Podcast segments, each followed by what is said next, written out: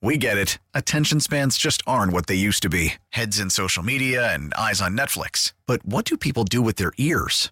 Well, for one, they're listening to audio. Americans spend 4.4 hours with audio every day. Oh, and you want the proof? Well, you just sat through this ad that's now approaching 30 seconds. What could you say to a potential customer in 30 seconds? Let Audacy put together a media plan tailor made for your unique marketing needs. Advertise with Audacy. Visit ads.audacy.com. Sports Radio 92.9, The Game. Back at a Chuckery Show, hanging out in the Kia Studios on this Tuesday night with you. 404 726 0929. That is our Solomon Brothers Diamond Text line to be a part of the show. Well, ACC Media Days will be cranking up here next week as the uh, SEC will wrap things up this week and ACC will be front and center next week. Let's head out to the WadeFord.com hotline, Atlanta's Ford dealer. Let's talk to the new beat writer for Georgia Tech for the Atlanta Journal Constitution. AJC.com is where you can check out all of his works. Chad Bishop is joining us. You can follow him on his personal Twitter page at Mr. Chad Bishop. Chad, appreciate the time. Welcome to Atlanta, and uh, congratulations on the uh, new gig as uh, you take over a very historic program in uh, Georgia Tech. Well, thank you, my friend, and um, you know you are my first radio interview as the new Georgia Tech beat writer, so the, uh, happy to break some ground on that front. But no, I'm I'm really excited. I'm a, I'm a Gwinnett County boy, a Snellville guy, grew up in Georgia. Uh, so kind of a homecoming for me, and to be able to to write and work for the AJC is kind of a dream come true. And then to cover a program like Georgia Tech, I mean the history there, the tradition, uh, it's going to be a lot of fun being an ACC country. And I believe that, am I right on this? I think you've covered Vanderbilt for the last like three and a half years. You've you've been the beat guy for Vanderbilt University. Yeah, really interesting role up there. I covered Vanderbilt for 247 Sports for about 10 months, and they had an opening on their staff. So I actually worked in the communications department of kind of a hybrid role between like an SID, but also an in house beat writer. Um, you know, like a lot of MLB teams have, like some colleges have. Um, so it was really fun sort of being inside the program and being able to travel around the SEC and cover Vanderbilt, which, you know, in, in my mind is very similar to Georgia Tech and their history.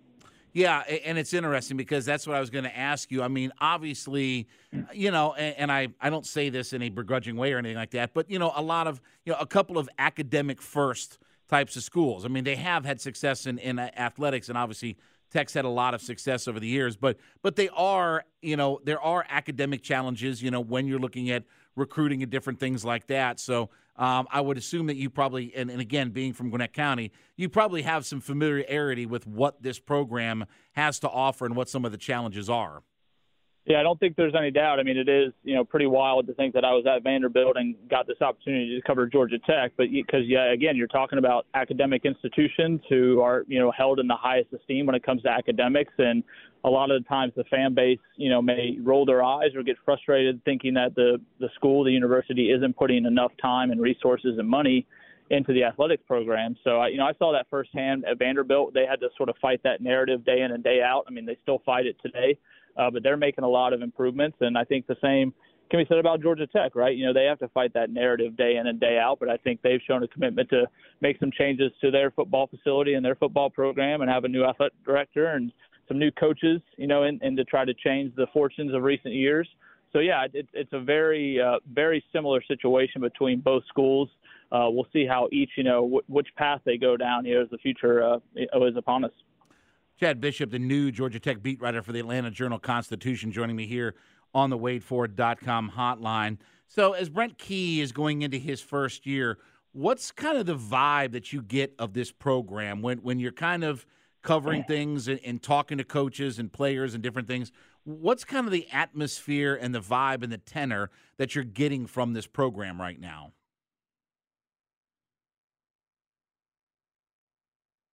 Oh, did we lose Chad? Oh. Uh oh. See again, first first time jitters on uh, on uh, all of that. So uh, again, we'll uh, effort to uh, get Chip uh, back up here in just a minute. We will talk to our buddy Chris Goforth coming up at nine o'clock. Chad, I was asking as Brent Key goes into his first year here. What's kind as you talk to coaches, players, this, that, and the other? What's kind of the vibe and the tenor that you're getting from the Georgia Tech football program? What's kind of the overall feeling about this team going into this season? I'd say cautious optimism. Um, you know, I've, I've covered first year coaches, you know, time and time again, um, and, and they're all different. They all come into different situations. Um, you know, some are taking over, you know, bowl champs or conference championships. Some are, you know, starting from maybe below ground zero. And I think with Brent Key having been there last year and going through eight games and then, you know, getting the job in late November full time, I think there was kind of a, you know, sigh of relief, right? All right, Brent Key's the guy now. Let's continue what we're doing. Let's continue building from the 2022 season. So, you know, this is going to be, you know, technically year one on paper, right? But I don't really see it that way. I see it more of like a year 1.5, right? Like he's he's got some guys back. He had some success last year. He's been in the building for a long time. He played football there, so he can relate to the guys a lot better than maybe some other head coaches. So I think there's some cautious optimism that this isn't, you know, your first year head coach situation, and if they go three and nine everybody's going to kind of give them a pass. I think you know the bowl game is kind of an expectation for this team to sort of take that next step and sort of rise up the conference standings.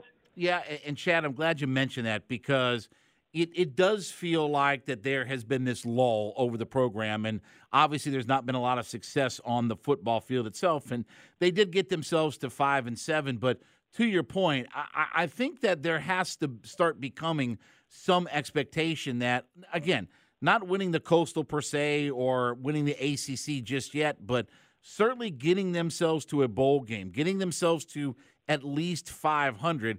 I think doesn't that have to be kind of the minimum expectation about given, you know, where this program is and just at least taking that first step forward?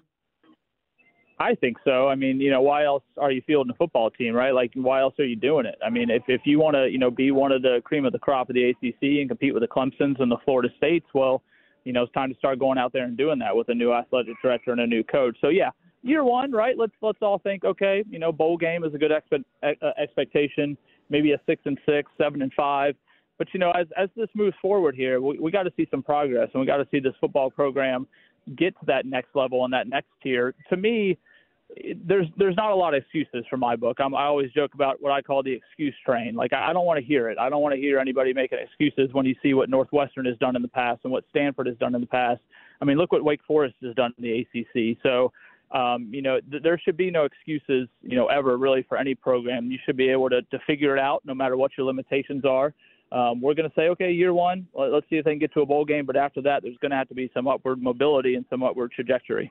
You know, when you look at that side of the uh, of the uh, division in, you know, now uh, again with the SC with the uh, sorry with the ACC going into non-divisional format now. So um, again, where do you think that places Tech in the overall scheme of things?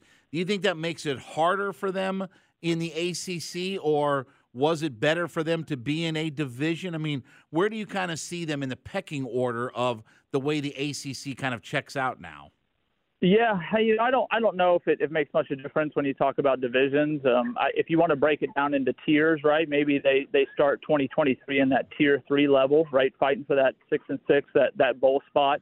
Um, you know, they're they're probably not on paper going to fight for that ACC championship unless they just really surprise us all.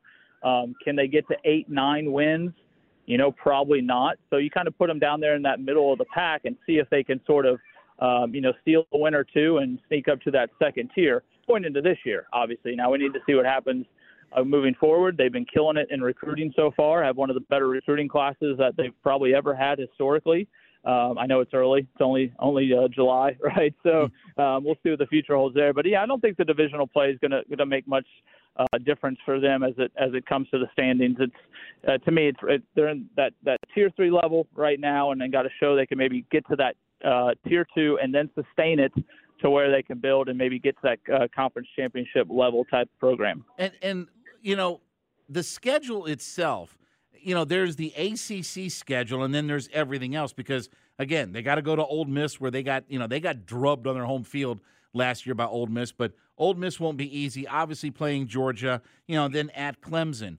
But when you look at the rest of the ACC schedule, look, Louisville, Wake Forest, Miami, BC, Carolina, Virginia. Like, I think there's a lot of winnable games on that schedule, but I will say that they've got to get it done. I think week one in the Benz and and get themselves off to a good start because if you can't beat Louisville in almost a, a de facto home game, I'm not really sure what the direction of this thing is going to go as far as themselves in the ACC.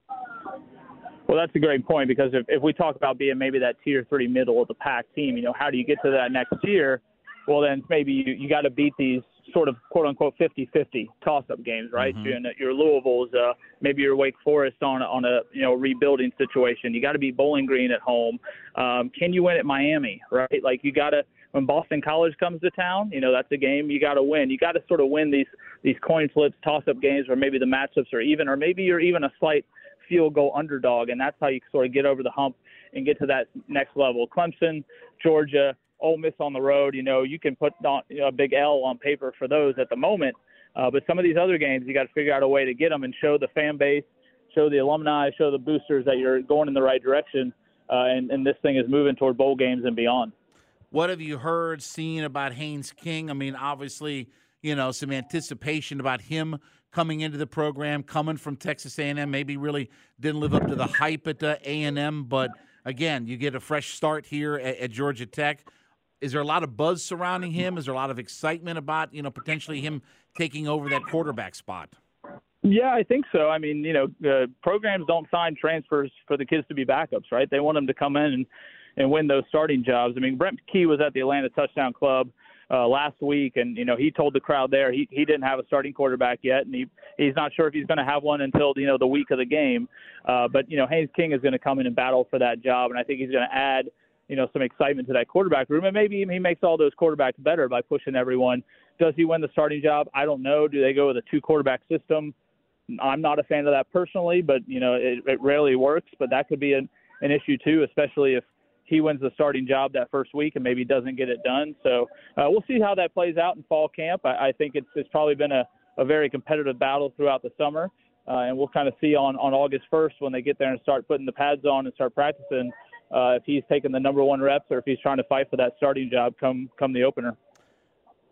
The offense uh, for Georgia Tech, um, you know, when we look at it, they were they were last in third down conversions. Um, you know, they were they were not a very good you know offense overall, passing offense. I think they were last in the ACC. How much of a jump can this team take this year offensively for this football team? I don't know how much they can, but I know they have to, right? I mean, the, the Buster Faulkner and his offensive staff have got to figure out a way to put some points on the scoreboard because I think everybody thinks that defense is going to be pretty competitive and going to be pretty sound. Um, but you know, Brent Key being a former offensive light, lineman and Buster Key being the former offensive prowess he was as a player, they got to figure out a way to to be inventive. You know, to sort of create an identity, maybe not do the same things that that everybody else in the world is doing, and, and try to put the ball in the end zone. I know adding a, a bunch of transfers, you, you mentioned Haynes King being one of them, and some high level recruits on that side of the ball is going to help.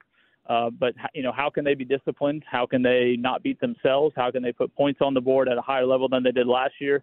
Uh, I know it all sounds very simple, uh, but it wasn't able to happen in 2022. So they got to figure out a way to do it in 23 uh, to be competitive because we know the ACC's got some teams, you know, North Carolina, Wake Forest, Clemson, uh, obviously not last year, but in years past, who can put points on the board. So you got to figure out a way to keep up. Last question for you. What about the, the buzz around Dominick Blaylock? I mean, obviously at the University of Georgia, um, you know, injuries really just derailed his time at Georgia. Is he healthy? Is he looking good? I mean, what's kind of the prognosis for Dominick Blaylock as uh, now he moves over to Georgia Tech? Yeah, I haven't, to, to be quite honest, haven't heard anything on his his health status. But you know, we got you know a month and a half till the opener now, so we'll kind of check up on him when fall camp begins. I think the biggest thing that Dominique will provide, obviously, is a great locker room presence and a guy who's been there and seen it and played football at the highest level and seen football played at the highest level from the premier program in the country. So some of those intangibles, right, are going to be valuable coming into the locker room and um, not necessarily coming in and say, hey, this is what we did at Georgia, but saying, hey, you know, this is how things are probably done the right way. This is how you get better. Um, and I think he's got, you know, like got a new lease on life. Anytime you get a kid in who maybe, like you said, has been through some injuries and maybe hasn't performed at the level he's wanted to, you know, they're going to be hungry uh, and going to provide a spark to that offense. So they're going to need him to do that because again, got to find some guys who can put the ball in the end zone. Georgia Tech's new beat writer, Chad Bishop, he writes for the AJC, AJC.com, is where you can check out all of his work. Follow him on his personal Twitter page at Mr. Chad Bishop. Chad joined me here on the WadeFord.com hotline. Chad, really appreciate the time, buddy. Uh, we're going to be in touch uh, all season long and uh, look forward to talking with you through this football season. And uh, congratulations again on the uh, new gig. Awesome. Thanks so much for having me. Look forward to talking to you all season. You got it. When we come back from the top of the hour, will be time for the Falcons flyover. Bleacher Report regrades the Jessie Bates move, among other things in the uh, NFL. Talk about that next. Chuckery Kia Studios, Sports Radio 929 The Game, the Audacy.com app. We get it. Attention spans just aren't what they used to be heads in social media and eyes on Netflix. But what do people do with their ears? Well, for one, they're listening to audio. Americans spend 4.4 hours with audio every day. Oh, and you want the proof? Well, you just sat through this ad that's now approaching 30 seconds. What could you say to a potential customer in 30 seconds? Let Audacy put together a media plan tailor made for your unique marketing needs. Advertise with Audacy. Visit ads.audacy.com.